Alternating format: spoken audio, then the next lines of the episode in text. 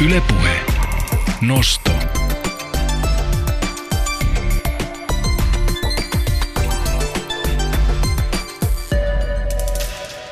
Huomenna järjestetään vuoden 2018 Emman Gaala, missä palkitaan jälleen viime vuoden parhaat kotimaiset taiteilijat, julkaisut ja musiikkialan ammattilaiset.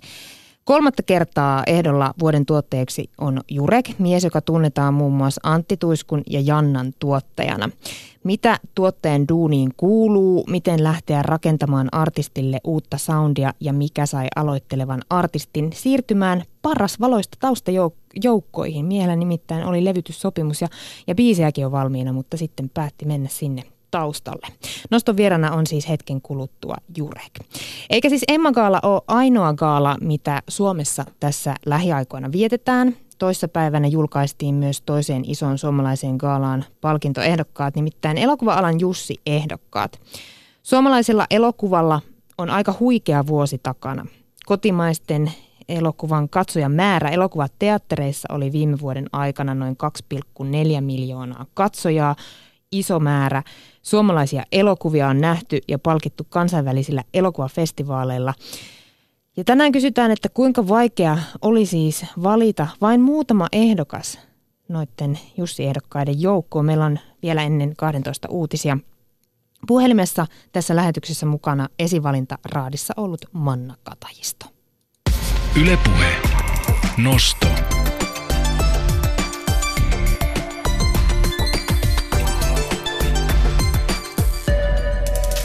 Mutta nyt tervetuloa Jurek Reunamäki. Kiitos.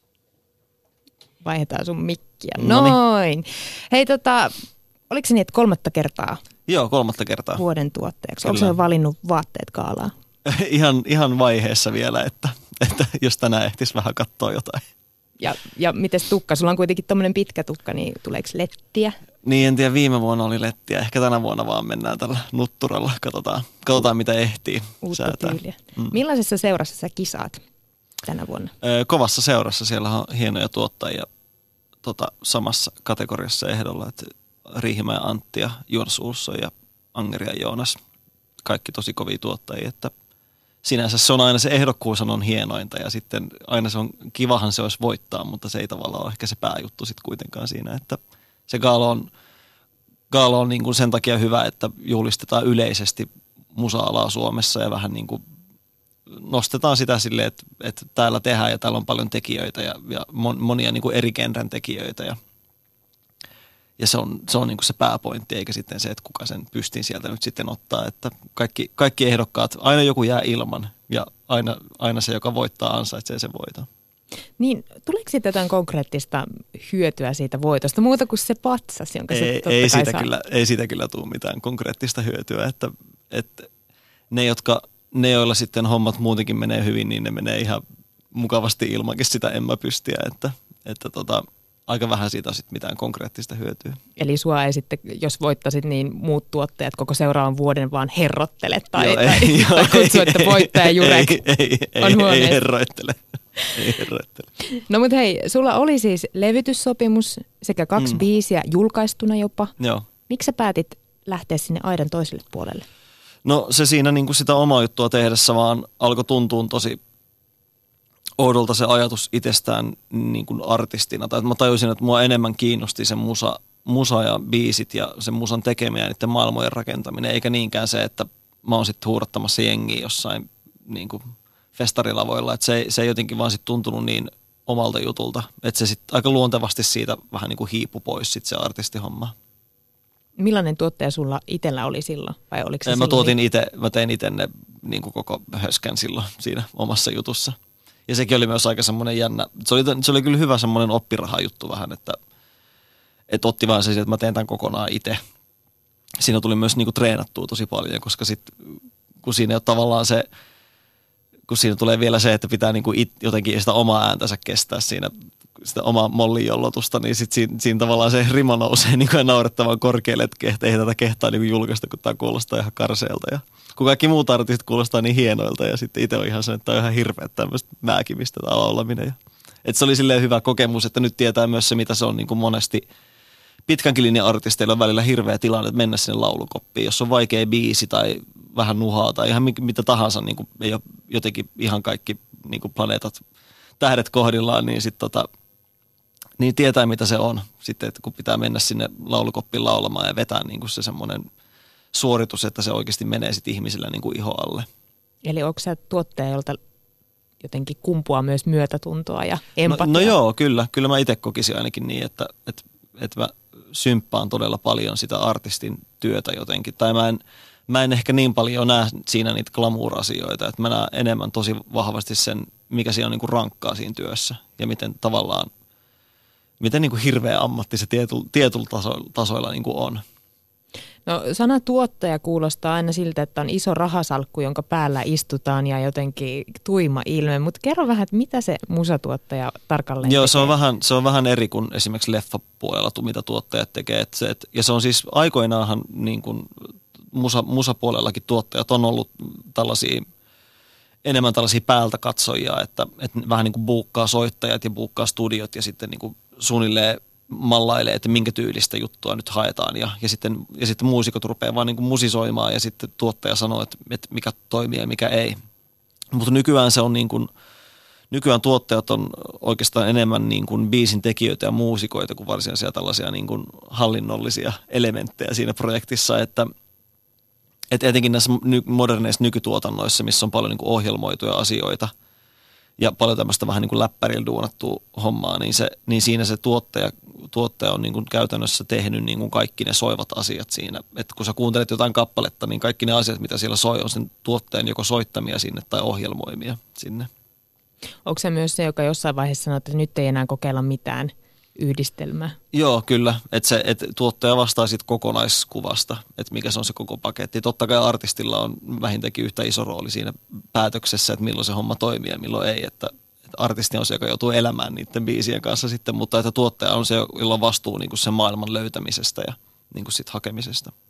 No mä oon kuullut tämmöistä huhua, että tuottaja myös on jollain tavalla lapsenvahti ja ehkä tämmöinen sielunhoitaja, niin pitääkö se paikkansa? No joo, kyllä, se, kyllä, se, kyllä sekin pitää paikkansa. Että on ne, se on, niin kuin, etenkin biisien tekeminen, se on, se on niin kuin tosi henkilökohtaista ja intiimiäkin hommaa. että siinä, siinä, se, että siinä, että haluaa oikeasti tavallaan päästä sinne niin kuin, tavallaan siihen niin kuin pop, pop-biisin niin kuin tavallaan sinne niin kuin totuuden lähteelle, niin siinä pitää monesti mennä oikeasti sit, niin kuin siinä ihmissuhteessakin vähän pintaa syvemmälle, että oikeasti puhuu kipeistäkin asioista ja tosi henkilökohtaisista asioista, että, että löydetään niitä – niitä niin kuin laulun aiheita, että mikä sitten oikeasti tuntuu vilpittömältä ja aidolta sen artistin suusta. Että se on oikeasti joku, joka koskettaa joku häntä tai sitten jotain muuta kirjoittajaa siinä tiimissä. Että et, löy, et löydetään niitä totuuksia niihin tavallaan kolme ja puolen minuutin pop-biiseihin. Et kyllä se on tosi niin kuin henkilökohtaista hommaa ja välillä se on sitten ihan sellaista niin kuin vertaistukiryhmäkokousta melkein sitten se jotkut biisileirit välillä. No ootko Jurek tehnyt ikinä kenellekään artistille biisiä, jota sä et ole tuntenut? Ja miltä se tuntuisi? Mm, joo, on mä, on mä paljon, paljonkin tehnyt siis biisejä artistelijoita, jos et, et, monesti on vaikka tehnyt joku biisin ja sitten myöhemmin vasta sille biisille löytyy niin kuin artisti. Et se, se ei varsinaisesti ollut mikään, ei ole mielessä ollut se artisti tavallaan ensin. Mutta sitten monesti on myös sitä, että jos on joku artisti, jota ei niinkään itse henkilökohtaisesti tunne, mutta vaikka pyydetään kirjoittamaan sille biisi, että kokeilisit se tolle tehdä biisin, niin sitten sitä yrittää vähän niin kuin lukea siitä tyypistä ja vähän niin kuin miettiä, millainenhan tämä on tämä tyyppi. Ja sitten vähän niin kuin yrittää tavallaan, sit, jos ei ole mahdollisuutta tavallaan tavata ja päästä juttelemaan, niin, niin sitten tavallaan yrittää vähän niin kuin arvailla, että mistähän tämä haluaisi laulaa. Tai että mistä se on aikaisemmin, vaikka millaisia aiheita se on aikaisemmin käsitellyt biiseissä ja mitä hän se ehkä jatkossa haluaisi käsitellä tai mitä sen elämään kuuluu ja mikä hän sille voisi toimia. Ja, että on se semmoista niin kuin ihmistuntemustahan se vaatii aika paljon, niin kuin biisinkirjoittajan työ. Niin hei, yksi sun ensimmäisistä artisteista, jos niin voi sanoa, jolle sä oot kirjoittanut ja tuottanut biisejä, oli siis Putouksen kolmannen kauden, siis Iina Kuustosen esittämä Kyllä. sketsihahmo, tämä Jani Petteri. Kyllä. Millaista Kyllä. oli tehdä sille musaa? No sehän, se oli semmoinen, se oli semmoinen biisileiri, että siellä niin kuin parin päivän sisällä sitten tahkottiin niin kuin levyllinen materiaali. Että sehän oli aika semmoinen niin kuin, no sehän, kun se on tavallaan niin just tällainen komediahahmo, niin se on tavallaan aika se, tavallaan ei ole kauhean semmoista vakavaa se työstäminen, että aika hauskahan se oli tavallaan tehdä tuollaisia vähän niin kuin lastenlaulumaisia, tai niin kuin lastenlauluja käytännössä. Niin se oli tosi hauska, että se oli mun ensimmäisiä niin kuin kokemuksia tällaisesta niin kuin hommasta ja tämmöistä biisileiri-jutuista. Että sitä ennen mä olin kirjoittanut Johanna Kurkelalle niin kuin pari biisiä, mutta sitten tavallaan niitä ei ollut silloin vielä julkaistu. Että sitten tämä Jani Petteri tuli siinä niin kuin välissä. Niin se oli tavallaan ensimmäinen tämmöinen ensimmäinen projekti, mikä ihan meni julkaisuun asti. Niin voisi kuvitella, että aika kiva päästä leikkimään. Joo, se oli tosi hauskaa, että kun siinä ei tosiaan niin kuin aikaa ei ollut kauheasti ja sitten aika silleen, että nyt vaan niin kuin mennään ekalla hauskalla idealla, mikä tulee ja sitten vedetään se maaliin. Ja, ja, sit, ja Iinahan on tietenkin tosi huipputyyppi, että, että se, on niin kuin se hahmo oli hauska, että se niin kuin toimi, että siinä oli helppo, helppo rakennella juttuja. Hei, mä yritin opiskella Jurek sua tuossa eilen iltapäivällä ja mä ymmärsin, että sä oot ollut töissä sosiaalitoimistossa. Joo, kyllä. Mä Sivarin jälkeen jäin sinne vielä töihin sitten. Onko sosiaalitoimiston työntekijällä ja musatuottajalla mitään yhteistä?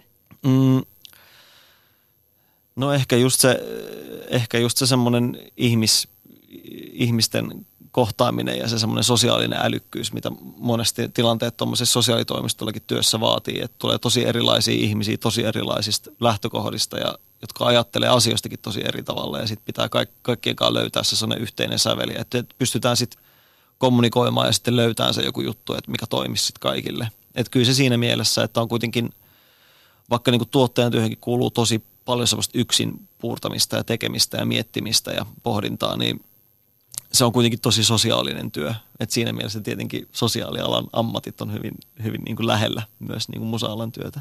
Ja just, ja just tämä edellä mainittu tota, tää, tällainen niin kuin vertaistuki terapia-istuntohomma, niin sehän pätee kumpaankin alan välillä ihan vahvasti.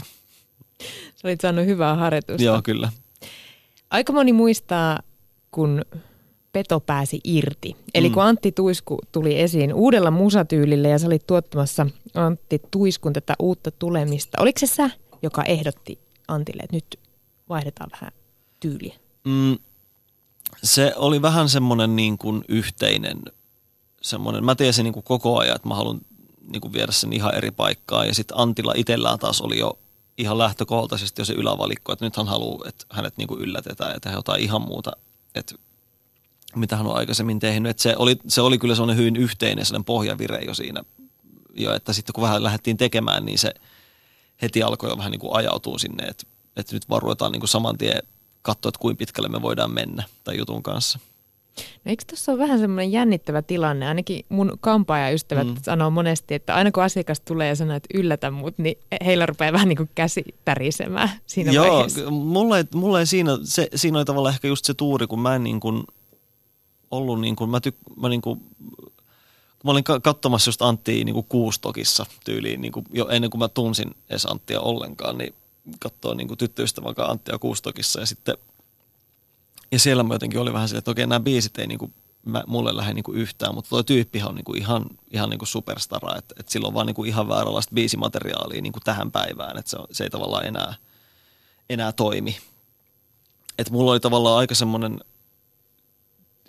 tietyllä tavalla se on stressitön fiilis sinne mennessä, että mulla ei ollut mitään kauhean sellaista näytön paikka fiilistä, että mulla oli, että jos tästä tulee jotain niin kiva, mutta jos ei, niin sitten ei. Että en, en mä tavallaan, mä en niin odottanut, että se että siitä tulisi mitään tietyllä tavalla. Että mä olin tosi silleen, tosi silleen hyvillä fiiliksillä menossa sinne kirjoittelemaan tälleen, mutta mulla oli silloin niin kuin toinen prokkis menossa ja tälleen. Tämä oli vähän niin kuin tämmöinen väliloma, että mennään vaan ottaa tekee yksi tämmöinen biisireissu ja katsotaan, että kiva, jos syntyy jotain ja ei sen kummempaa ajatusta, että ei ollut mitenkään ajateltu, että musta tulisi Antin tuottaja tai mitään. Että se, se yksi reissu sitten muutti sen koko tilanteen yhtäkkiä päälailleen. Sitten kun se yhtäkkiä huomattiin, millaista musaa siellä syntyi, niin sitten vähän niin kuin ruvettiin juttelemaan niin kuin vakavammin koko siitä hommasta, että nythän tämä niin kuin, niin kuin Antti, Antille tuli se fiilis, että nythän ei tarvitse enää etsiä tuottajaa, että nyt löytyy se, jonka kaataa niin kuin voi syntyä tämä juttu. Niin mä ymmärsin, että tämä reissu suuntaisi nimenomaan Rovaniemelle. Joo, kyllä, kyllä Lappiin. Mikä Lapissa Lapin taika kyllä. siellä oli? Mistä te aloititte tai mistä se löytyi se, se että hei, tässähän se on? Se, se jotenkin vaan se oli vähän se, että mä rupesin sitten niinku, siinä tavallaan just juteltiin vähän niinku kaikkia aiheita ja, ja sitten tavallaan just, ja sitten Antti piti hyvin pitkät puheet just tästä niin kuin uudesta tulemisesta, että hän haluaa nyt, että hänet yllätetään, että, että hän itsekin on vähän sille, että ei ole ihan varma, että onko tämä edes hyvää musaa vai on, että kunhan se on niin kuin uutta ja freesiä. Niin sitten me lä- lähdettiin vähän niin kuin vaan paiskoa sitten kaiken näköistä juttua sinne ja sitten ja sit Antti vaan tuntui tykkäävän niin kuin kaikesta ja sitten sit se oli välillä se, että mie ei tästä mitään, mutta on ihan älyttömän hyvä kuulosta ja sitten se vaan niin kuin jatkettiin ja sitten se niin kuin innostui ja sitten sit se rupesi lauleskelemaan kaikkea ja sitten sit se rupesi tosiaan päästiin siihen semmoiseen flow että ruvettiin vaan niin tekee, tekee vaan uutta musaa. Että kyllä se niin kuin, ja, sit, ja siinä tavallaan sit käytiin samalla sit kaikki nämä niin kaikki maailman just nämä deep, deepeimmät tutustumiskeskustelut, käytiin kaikkien, niin kuin, kaikkien niin kuin, uskonnolliset taustat ja, ja kaiken maailman, elämän maailman katsomukset ja kaikki niin kuin läpi, että, että, että, se, että siinä niin kuin, tota, se oli se on aika tehokas reissu, että siinä sitten tuli niin kuin luotua vähän niin kuin uusia musatyylejä ja sitten niin kuin tutustu, saatua niin kuin tänne sydänystävä siihen heti yhtäkkiä kylkeen ja että se oli sille aika maaginen reissu, että siellä jotenkin Lappi, Lappi antoi kyllä parastaan siellä. Että. Wow, kuulostaa hyvältä. Ehittekö te yhtään jutella esimerkiksi siitä, että Antilla kuitenkin oli vahva fanikunta taustalla, että mitä, mm. miten he reagoi tähän uuteen tulemiseen?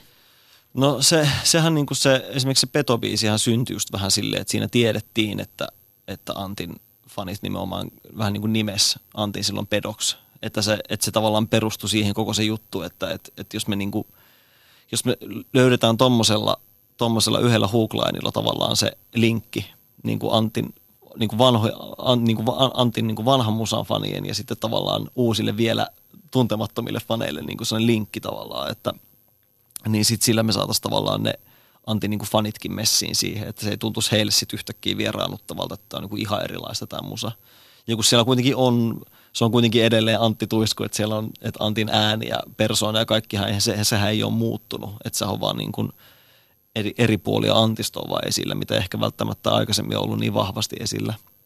Sama et, energia. Sama energia ja sama Antti silleen kuitenkin, että, että ei se, et, et en mä, varmasti, moni, varmasti joiltain sitten on ollut, toi ollut liikaa ja sitten ne on sille, että nyt ei voi enää kuunnella Anttia, mutta, mutta kyllä mä toivon, että ainakin nekin, jotka on alku ollut vähän säikähtäneitä, niin nekin on sitten tavallaan päässyt ju, siihen juttuun sisään.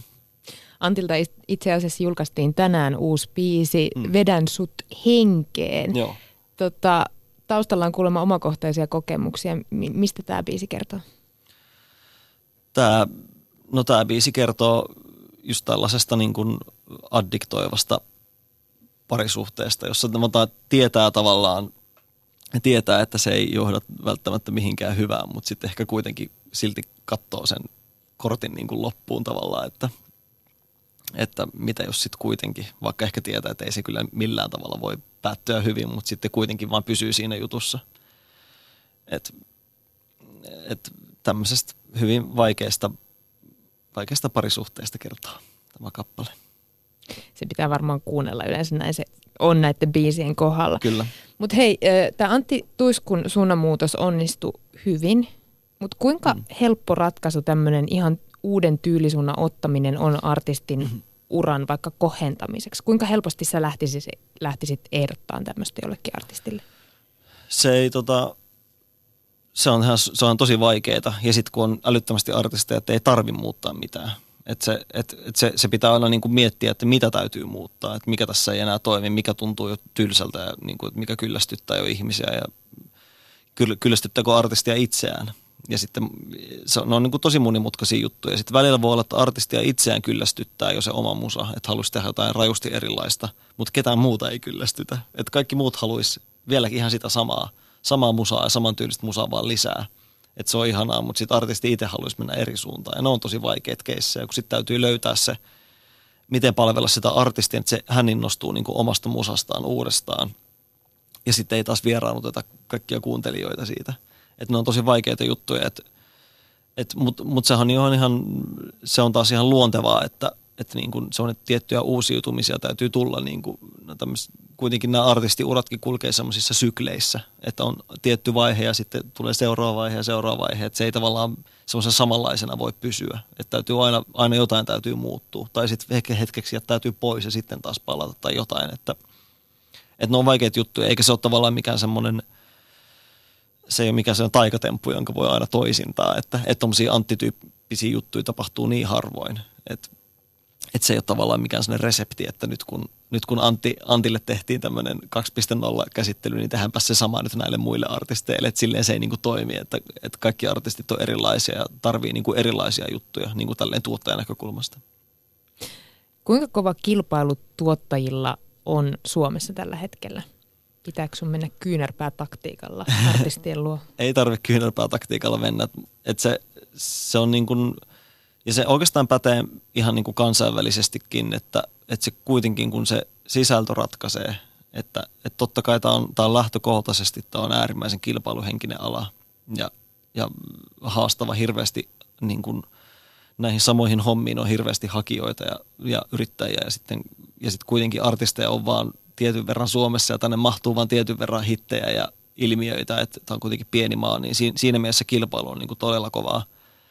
Mutta sitten itse jotenkin ottanut vaan se asenteen, että mä keskityn vaan ja ainoastaan niihin biiseihin ja siihen musaan ja siihen sisältöön, niin sitten kaikki muu vähän niin kuin tulee sitten perässä, jos on tullakseen. Että sitten mun ei tarvitse niin stressaa noita asioita.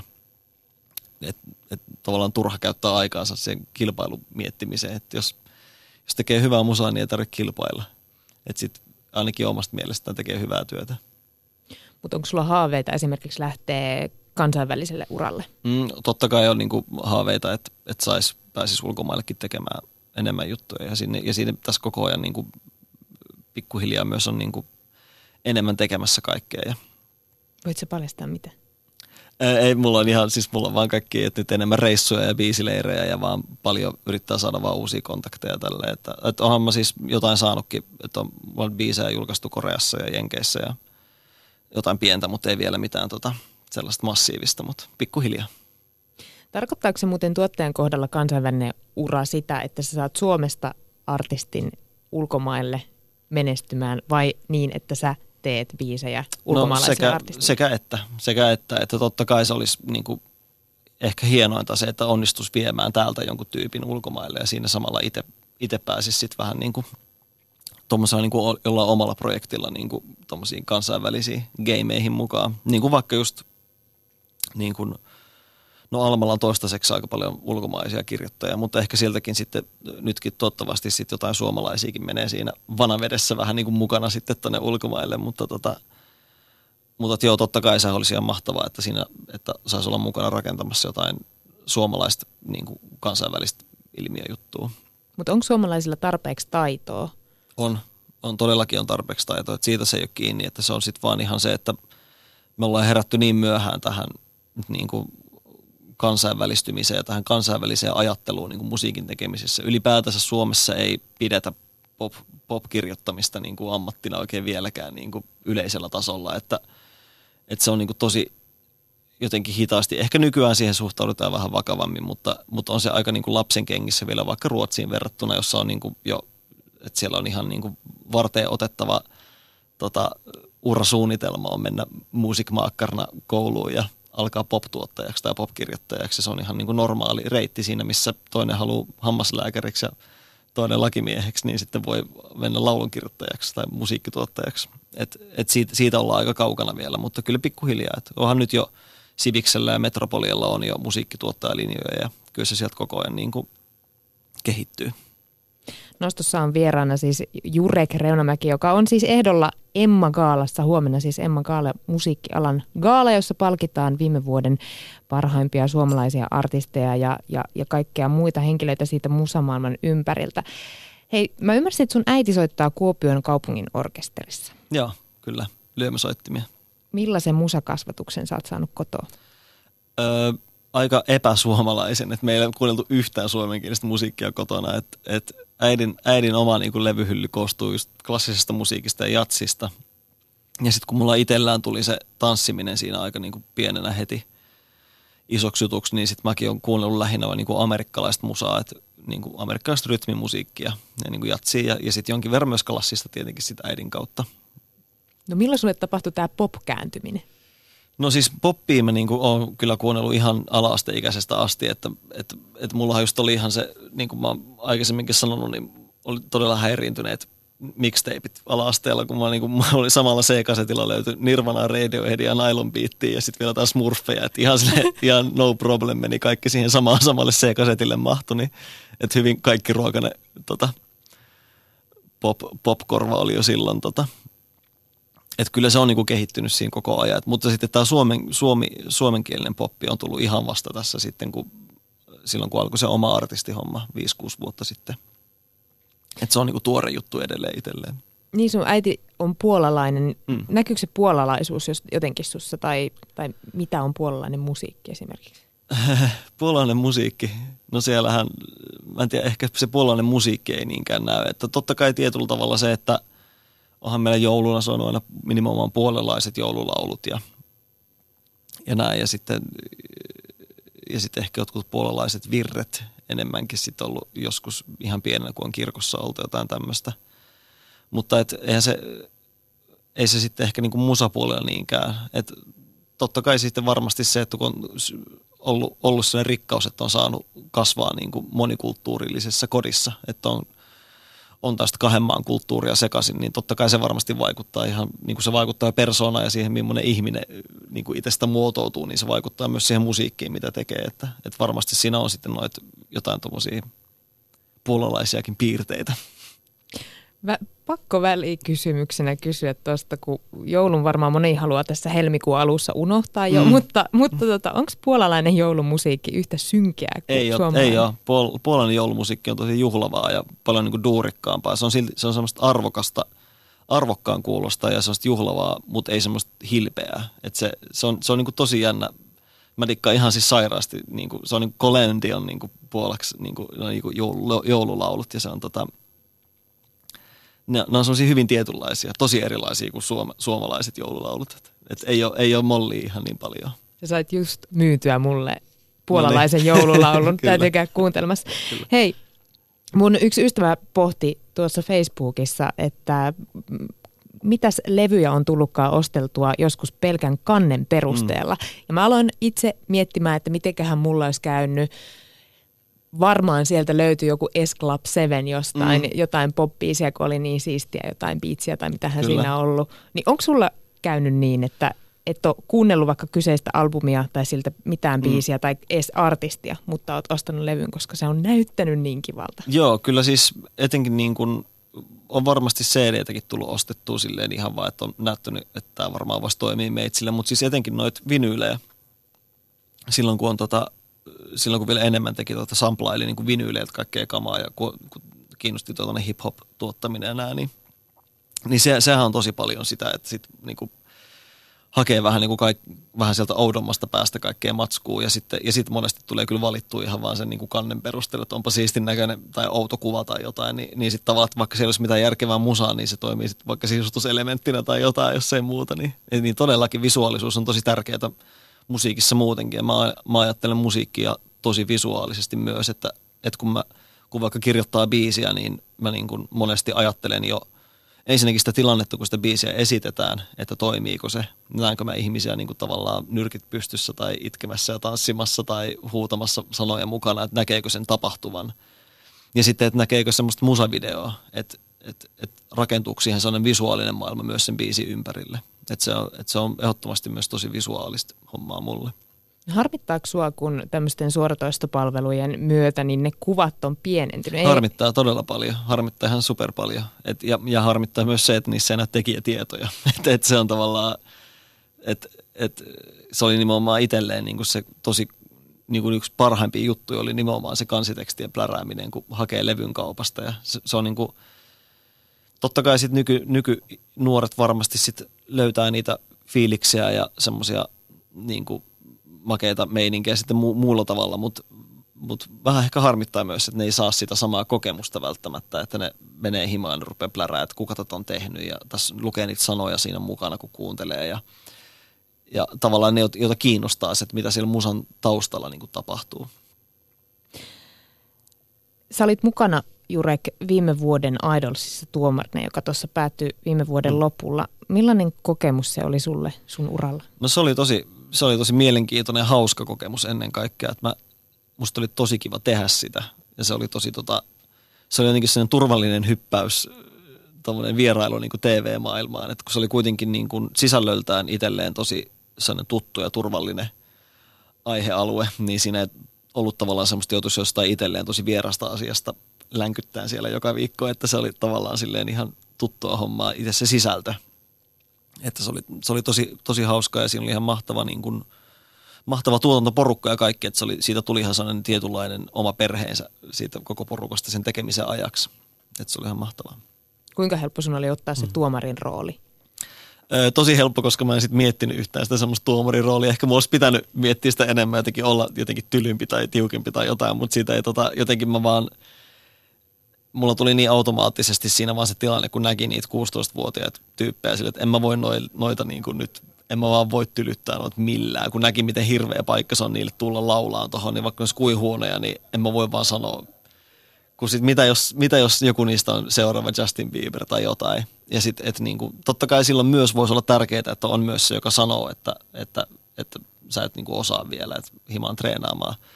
Niin totta kai senkin siis tuli sanottua, mutta että, että niinku, ehkä, siinä, ehkä siinä on tärkeää just se, että sanoo sen silleen empaattisesti ja enemmän rakentavasti, että että sitten ei tavallaan tuhoa niitä unelmia siinä. Että joku ilkeä setä sanoi mulle telkkarissa, että sä oot Sust... ihan huono, että susta ei mihinkään. Mahtavaa, että susta ei löytynyt tämmöistä ehkä 70-60-luvun musiikin opettaja, joo, joka laittaa joo, huonoimmat ei, laulamaan eteen yksi. Joo, joo, ei löytynyt sitä tällä kertaa ainakaan. Että. No alkoiko television tekeminen kiinnostaa sua lisää Idolsin myötä? No ei varsinaisesti, että, että, tota, että se oli niinku hauska kokemus, mutta kyllä, mä niinku, kyllä toi musa, musa on mun niinku ykkösjuttu. Mutta en mä siis pidä tietenkään mitenkään mahdottoman, että jos on joku makea juttu ja sitten on niin kuin natsaa aikataulut ja omat elämäntilanteet ja kaikki, niin miksi ei, mutta ei, se, se ei ole tavallaan mitenkään nyt semmoinen, ei jäänyt mitään semmoista polttelua, että olisipa kiva päästä tekemään lisää telkkaria, että päinvastoin ihan kiva taas palata tonne pimeään studiokoppiin ja, niin kuin, ja omia hommia äärelle, että No mitä mieltä sä oot tuommoisista laulukilpailuista ylipäänsä ponnahduslautana artisteille? Se on mun mielestä nykypäivänä, ja ei mikään nykypäivänä on ollut pitkään jo olemassa, varmaan 10, yli 10 vuotta ollut jo, 15 vuotta varmaan kohta jo olemassa erilaiset tämmöiset TV-laulukilpailut. Mun mielestä ne on ihan validi, validi reitti tietynlaisille artisteille. Kaikille se ei toimi ja sit, mutta se toimii sellaisille tyypeille, jotka tietää, mitä ne tulee hakemaan siitä ohjelmasta. Et just, just niin kuin se, että kun tämä on kilpailuhenkinen ala ja on vaikea saada sitä omaa ääntään kuuluviin, niin toi on niin kuin loistava tapa päästä heti niin kuin siihen parasvaloihin näyttää, mitä osaa.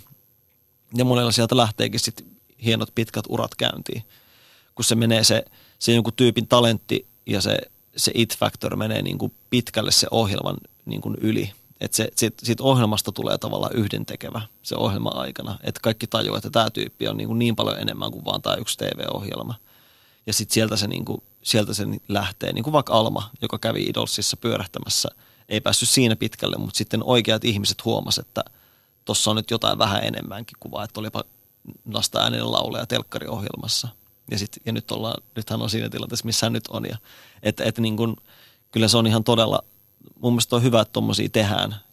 Mun mielestä on tärkeää, että niitä tehdään tietyllä vastuulla. Että et, et siinä on oikea niin kuin balanssi siinä TV-viihteen ja sitten ihan sen musa-asian niin kuin välillä. Että ei, ettei unoheta sitä, että ei tehdä vaan sitä TV-viihdettä TV-viihteen vuoksi, vaan että, että muistetaan, että siellä on oikeita ihmisiä, siellä on oikeita uria ja ne, siellä on oikeita biisejä, ja niin kuin jolla – että se, sillä työllä on, sillä työllä on niin kuin todella on myös sellainen oikea tarkoitus, että se on vaan semmoista niin kuin TV-viihdettä, että siihen löytyy ne oikeat tarinat ja, ja semmoiset niin kuin merkitykset sille, että miksi noita tehdään. Meillä oli vieraana nostossa Nelli Uurtimon nainen, joka oli, on ollut mm. molemmissa Voice Finlandissa ja Idolsissa tekemässä paljon näiden, näiden artistien kanssa töitä ja hän peräänkuulutti paljon sitä, että siellä myös etsitään sitä omaa Jep. artistiminää. Kyllä, Nelli, ja Nelli on nimenomaan loistava esimerkki siitä, että, että TV-alalla on älyttömän sydämellä tekeviä ihmisiä, joilla on, niinku, jotka nimenomaan näkee sen ohjelmaformaatin ohi ja näkee, mitä niin kuin oikeita asioita siellä voi myös saavuttaa sit niiden niin kuin nuorten kanssa niissä ohjelmissa. No mutta hei, Jurek, sun työnkuvaan kuuluu etsiä uusia artisteja. Mistä muualta niitä löytyy kuin laulukilpailuista? Niitä löytyy vähän sieltä sun täältä, että somesta ja koulun käytäviltä ja sähköposteista ja keikkapaikoilta ja ihan mistä sattuu, että niin kuin yllättävistäkin paikoista voisit yhtäkkiä löytyy joku kytky johonkin tyyppiin ja näin, että ehkä mulla on nyt ollut sen verran kiirettä nyt näiden niin kuin jo olemassa olevia artistien kanssa, että mulla ei nyt ollut oikein semmoista aikaa etsiä kauheasti uusia talentteja, mutta kyllähän mulla koko ajan silleen periaatteessa on tutka päällä, että jos tulee joku ihan vastustamaton juttu vastaan, niin kyllä mä sitten siihen niin kuin tartun kiinni. Että. Mutta mä toivon, että mulla jossain vaiheessa tulisi sellainen väli, että mä ehtisin enemmän keskittyä nimenomaan jonnekin uusia artistien etsimiseen ja näin, että meet YouTubeen ja ajattelet, että nyt löytyy se Suomen Justin Bieber. Joo, kyllä nimenomaan laitan sillä hakusanalla nimenomaan Suomen Justin Bieber ja sitten vaan katon, mitä sieltä hakutuloksista tulee ja klikkaan ensimmäistä ja soitan perään. Nyt sä kerroit sun taktiikan mm. julkisesti. Hei, tota, me ollaan paljon puhuttu myös tässä ohjelmassa artistiudesta ja siitä, että mit, mit, mit, miten se syntyy. Mm. Tiedätkö sä heti jo ihmisestä, että kenessä on potentiaalia ja kenessä ei? Kyllä se yleensä se, just se it-factor niin kuin vaan jotenkin välittyy siitä tyypistä. Aina sitä ei näe ja monesti se kyllä sitten vähän niin kuin herää henkiin siinä sitten sen prosessin myötä. Mutta kyllä niistä semmoisista kyllä se monesti näkee aika selkeästi, jos jossain on niin kerta kaikkiaan sellaista dynamiittia jossain tyypissä, että toi vaan niin kuin on. Että et oli se sitten mitä vaan, että oli se sitten loppujen lopuksi musa tai tubettaminen tai näyttelijän työ tai mikä tahansa, niin tosta, tosta tulee niin kuin jotain. Että, että joissain ihmisissä on vaan se semmoinen aura, se semmoinen, että, että, että siellä on niin kuin se sellainen salaisuus ja, ja se sellainen palo siihen tekemiseen, että kyllä se näkee. Laulaja Ed Sheeran on varmaan yksi ehkä kuumimpia nimiä mm. tällä hetkellä musamaailmassa ja mies on sellainen, joka vitsailee paljon ulkonäöllään. Mm. Ei siis ole sixpackia ja isoa habaa omistava, vaan enemmän tämmöinen ehkä, miksi näitä sanotaan daddy back, eli tämmöinen vähän... niin, dad bod. Kyllä. Kyllä. Ö, onko se niin, että ulkonäöllä ei ole enää niin suurta väliä, mitä sillä ehkä joskus on ollut? Niin, en mä tiedä, onko sillä koskaan ollut, sillä on ollut aina väliä, sillä ei ole ollut sillä ei ole ollut väliä. Et, et ainahan nyt on ollut kaiken, kaiken, kaiken näköisiä ja erilaisia artisteja, että et niin kuin aina se musa on kuitenkin siinä keskiössä ja sitten aina niin kuin sillä musalla on, tietynlaisella musalla on aina tietynlainen estetiikka. Että sitten kaikki, että et niin kuin Ed Sheeranin vaikka musaa voisi haitata jopa, että siinä olisi joku älytön niin kuin, semmoinen niin kuin italialainen malli siinä niin kuin vetämässä niitä biisejä, että se, se voisi jopa vesittää sitä hommaa aika paljon. Se on osa sitä Sheeranin niin kuin nimenomaan sitä estetiikkaa ja sitä maailmaa on nimenomaan se, että hän on just semmoinen arkisen näköinen, ihan semmoinen perus jamppa, joka vaan niin kuin sattumoisi on niin kuin älyttömän hyvä biisintekijä ja laulaja.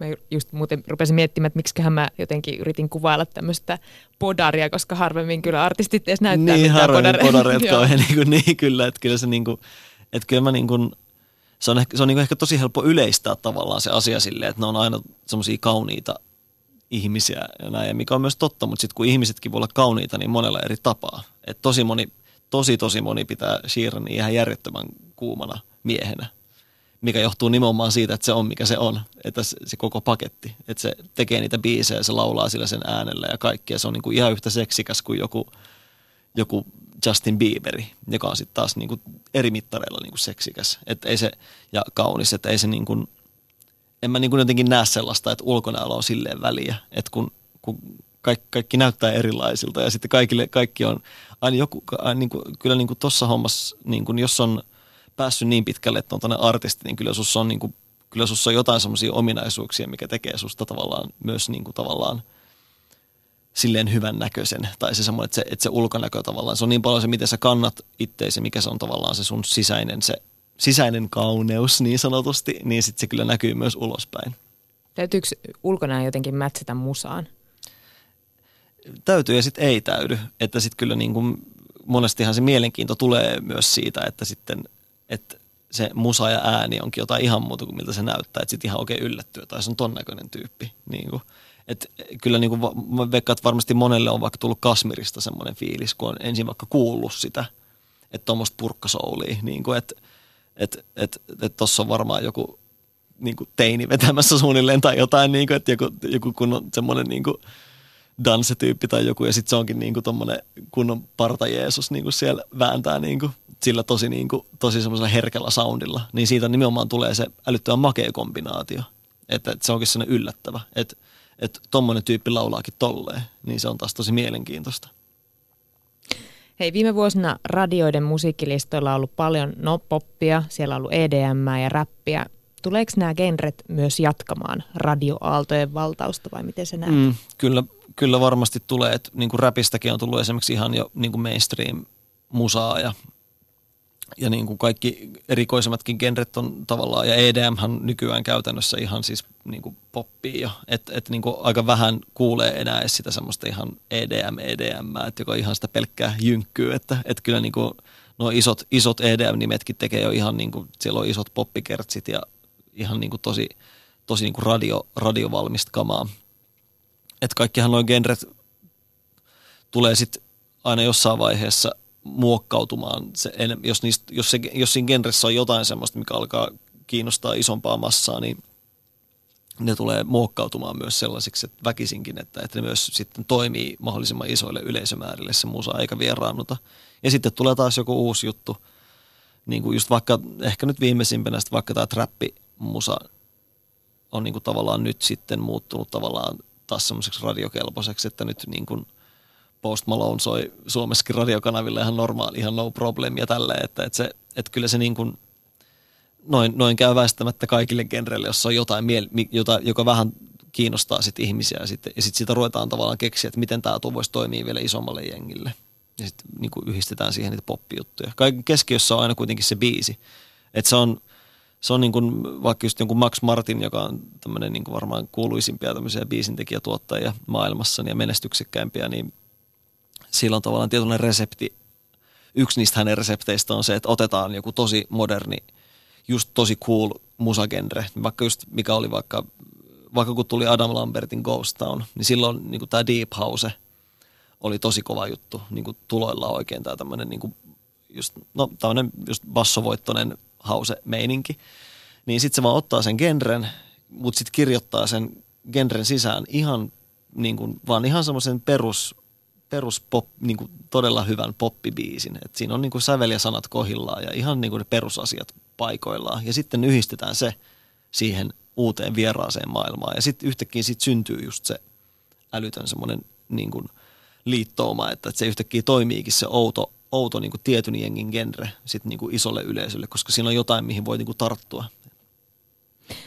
Vielä tähän loppuun, kun aika monet kesän festarit on julkaissut esiintyjänsä tässä viimeisimmätkin mm. tässä viime viikkojen aikoina, aikoina, niin miten Jurek tuottaja ehtii kiertää festareita? Jaa, voi olla, että menee enemmän kesä tuolla Norjassa kalastaessa, mutta katsotaan, että kyllä Antin keikka pitää ainakin käydä katsomassa tuota, provinssissa. No mutta ei sekään pahalta kuulosta Norjan kalaa. Hei kiitos Kyllä. Jurek, kiitos. että pääsit vieraaksi ja onnea huomiseen Emman kaalaan. Kiitos paljon. Ylepuheessa Lindgren ja Sihvonen. Vetovaiheen alussa, kun sai tukialan kunnolla maahan ja polven pysymään suorassa, niin se yli tuhannen kilon paine, joka hetkellisesti käy siinä tukialassa ja siinä siinä nivelet ja piikkarin piikit vinkuu, vinkuu niin ihan sen tuntee sen paineen hetken. Ja sitten kun se paine siirtyy sieltä jalasta käden jäädessä taakse rintalihakseen ja se rintalihas venyttyy. Ja kun sen tunteen niin kuin silmänräpäyksen hetken kokee, niin tietää, että keppi lentää. Ei, ei ole niin kuin hienompaa fiilistä, kun tulee kaarteesta suoralle ja sulla on vauhtia sen 60 ja se tuntuu välillä niin, että leijut siinä, että jalat on melkein ilmas, kun sieltä tulee, kun se kaare heittää sut sinne ja ei kuulu mitään ääniä mistään, että että se on niinku muuta kuin tuulen suhinaa korvissa. Se on niinku, siinä on paljon semmoista, semmoista niinku erilaista syvyyttä, mikä ei aina välity, kun katsoo pelkkää kelloa tai mittaa kiloja. Me olemme Lindgren ja Sihvonen. Yle puheessa. Perjantaisin kello yksi.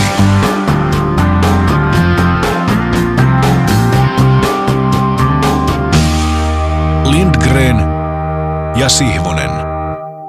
Tänään siis jälleen miehet äänessä kello 13.02 ja vieraana on myös ei yksi, yksi mies, varmasti kaikille tuttu musti, eli Sami Jauhojärvi, eli Lindgren ja Sihvonen urheilupuhetta taatusti kello 13.02 tällä kanavalla.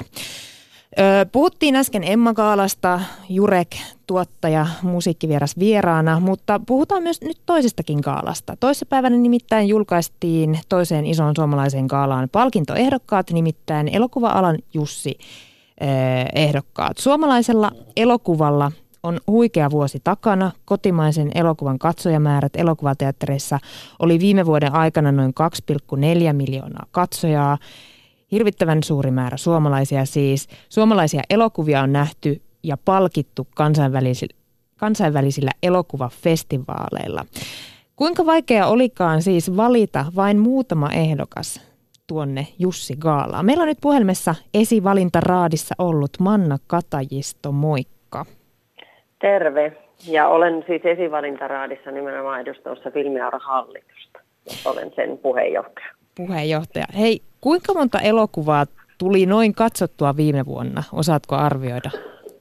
Ah, kyllähän se on ollut varmaan, jos puhutaan pelkästään kotimaista, niin siellä 40 kieppeillä vähintään. En ole kyllä laskenut.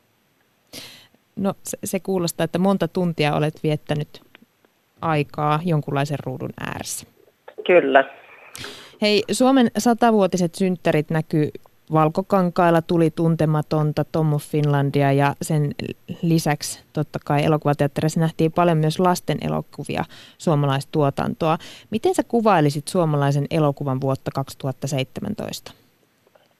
Äh, mä kuvailin sitä sanoilla runsas ja monipuolinen, niin kuin sä mainitsit just lasten elokuvia, muistaakseni kotimaisia oli ainakin kolme – Meillä on, meillä on ollut isoja NS-studiotuotantoja, kansainvälisiä menestyksiä. Meillä on ollut pientä, kutsuttakoon sen vaikka indituotannoksi, joka on myös niin kuin vakiintunut jo asemansakin Suomessa. Meillä on ollut musiikkielokuvaa, meillä on ollut ihan hirveän hyviä dokumentteja elokuvateattereissa. Että kyllä laaja, laaja niin kuin valikoima varmasti jokaisen makuun ollut kotimaista elokuvaa. Niin ja meillä on ollut ensimmäinen suomalainen iso supersankarielokuvakin ja mitä näistä kaikkia nyt muistakaan tähän hätään.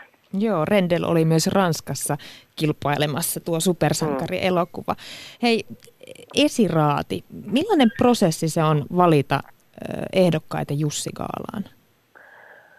Uh, se on ihana ja jännittävä ja raskas sillä tavalla, että siinä on aika raskas vastuu ja se on pitkä, pitkä ilta kautta yö, koska siellä sitten ollaan niin kauan, että saadaan tulosta, että kaikki on hirveän ylpeitä, jotka saavat olla siinä mukana ja otettuja, että he ovat siinä mukana ja tietävät vastuunsa. Se on, se on myös raastavaa, koska sitten aina ne omat suosikit ei pääse sinne. Siinä on monenlaisia tunteita.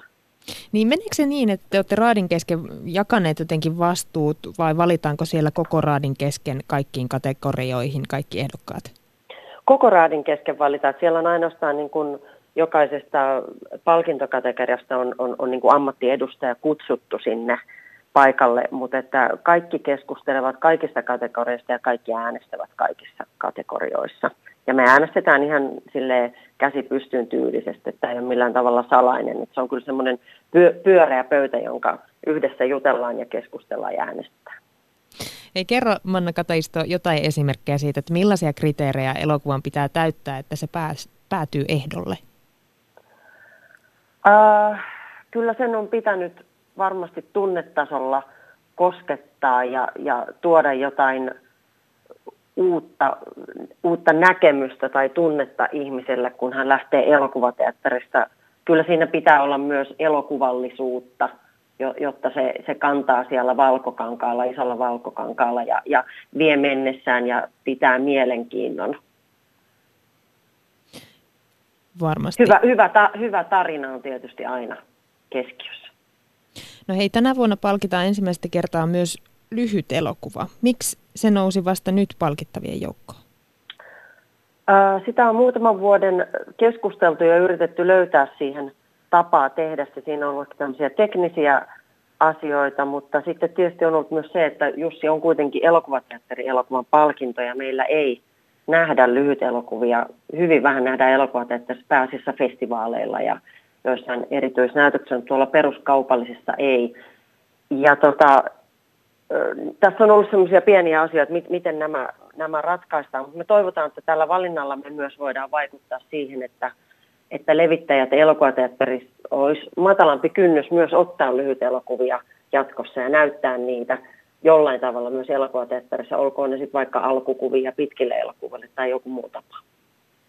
Niin, kuinka paljon Suomesta löytyy lyhyt elokuvia, kun niitä ei nyt niin paljon siellä elokuvateatterin Valkokankalla näy?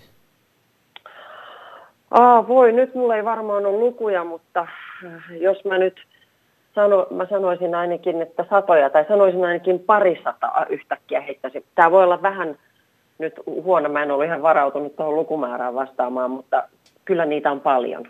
Mutta saatiin ainakin oma kategoria, että se ei jäänyt siitä kiinni, että ei olisi tuotantoa. Ei, helposti saadaan ja meillä on niin kuin jo viimekin vuodelta kansainvälistä menestyksiä nauttineita suomalaisia lyhyt elokuvia palkittuja tai kilpasarjassa olleita, että taso on myös hyvin korkea. Hei, mä katselin noita ehdokkuuksia ja siellä neljä eniten ehdokkuuksia saaneita elokuvia olivat Ikitie 13 ehdokkuudella, Tuntematon sotilas kymmenellä, Toivon tuolla puuden, puolen kuudella, Armo Murhaaja viidellä. Ja kaikissa näissä elokuvi, elokuvissa päähenkilönä on mies. Kuinka helppo Suomesta oli löytää ehdokkaat sitten siihen naispääosakategoriaan? No kyllä mun täytyy suoraan sanoa, mä oon ollut esivalintaraadissa ja äh, filmiauran hallituksessa jo yli kymmenen vuotta, niin kyllä se semmoinen yleinen muistikuva niistä raadeista on, että kyllä niitä naisrooleja on jotenkin aina vähemmän. Kyllä mulla tämmöinen mielikuva nähnyt ja kyllä se siltä tuntui tänäkin vuonna.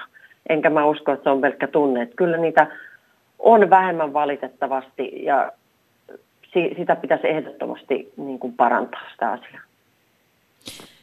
Niin, hashtag MeToo-kampanja on puhuttanut Jenkeissä koko syksyn ja, ja nyt viime aikoina erityisesti nyt myös Suomessa. Miten tämmöinen naisten ja miesten tasa-arvo sun mielestä näkyy Jussi Kaalan valinnoissa tänä päivänä?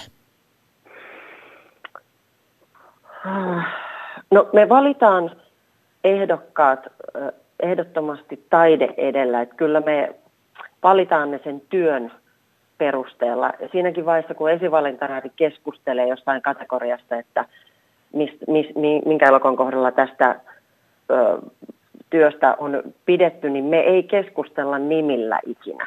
Eli me puhutaan vaikkapa lavastuksesta, niin me puhutaan, no tämän elokuvan lavastus oli tällaista ja tämän tällaista. Että me ei siinä vaiheessa henkilöidä siinä raadissa millään tavalla, että ku, ku, kuka sen on tehnyt. Että et se katsotaan tavallaan sitten vasta sen jälkeen.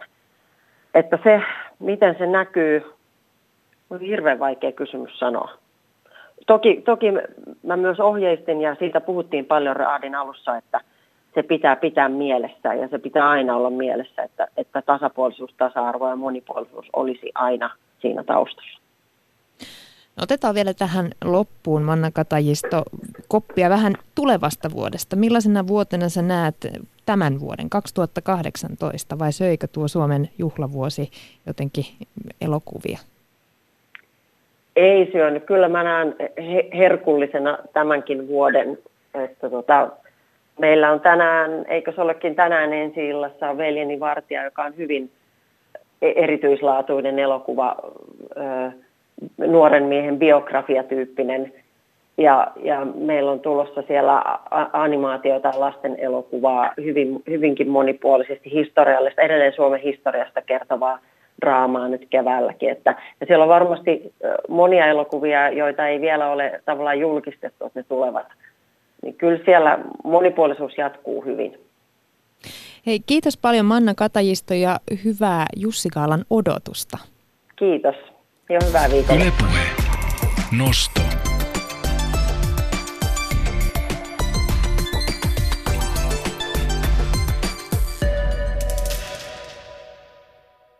Kello on 11.56, kuuntelet Nostoa Suvi Puukangas täällä. Ja tosiaan tuosta tuosta hashtag MeToosta. Siitä on tietenkin puhuttu aina lokakuusta asti, kun silloin New York Times ja lehti muun muassa raportoi kymmenien naisten syytöksistä koskien elokuvatuottaja Harvey Weinsteinia. Ja, ja tästä alkoi aika pitkäkin tämmöinen saaga, missä sitten koko ajan tuli lisää ja lisää seksuaalisia syytöksiä pääsääntöisesti elokuva-alan ihmisiä kohtaan. Ja itse asiassa Wikipediasta löytyy semmoinen artikkelikin, jossa on väitettyjen Harvey Weinsteinin uhrien nimet ja tämä lista on todella pitkä. Laskin nopeasti, että siellä on 65 nimeä, siellä on näyttelijöitä, malleja, psykologeja ja koomikoita. Mutta tämä ei ole pelkästään New Yorkiin rantautunut ö, ilmiö, vaan siis tästä on puhuttu hyvin paljon myös Suomessa. Ensiksi Tomi Metsäketo oli ainut nimi, joka Suomessa julkistettiin julkisuuteen. Mies potkittiin silloin ulos Appa-musikaalista ja, ja hän, hän oli pahoillaan näistä näistä syytöksistä, kun häntä syytettiin naisten ahdistelusta. Mutta nyt tuossa tämän viikon keskiviikkona Yle julkaisi jälleen uuden nimen, elokuvaohjaajan ja entisen professorin Lauri Törhösen nimen.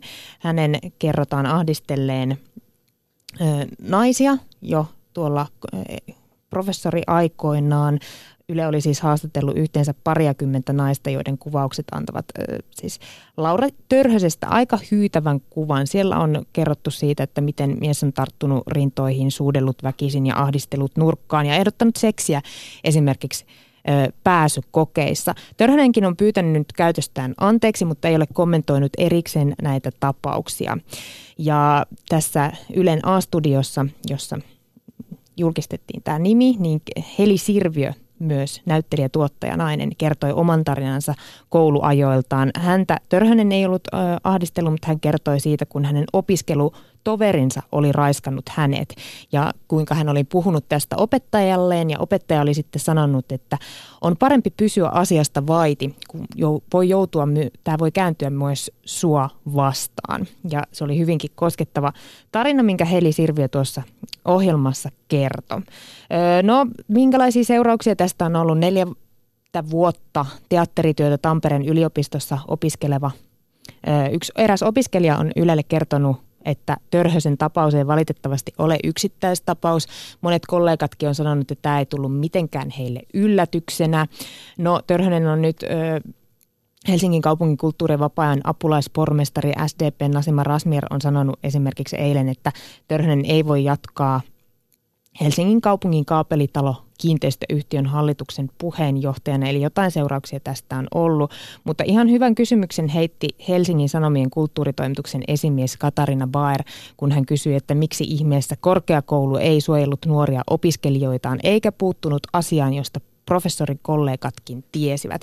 Tämä on ehkä ihan hyvä kysymys, mutta myös mun mielestä on hyvä kysyä sitä, että, että, että minkälaisesta, minkälaisesta valtakulttuurista – kulttuurissa me eletään esimerkiksi tuommoisilla taiteellisilla aloilla ja miksei myös muuallakin.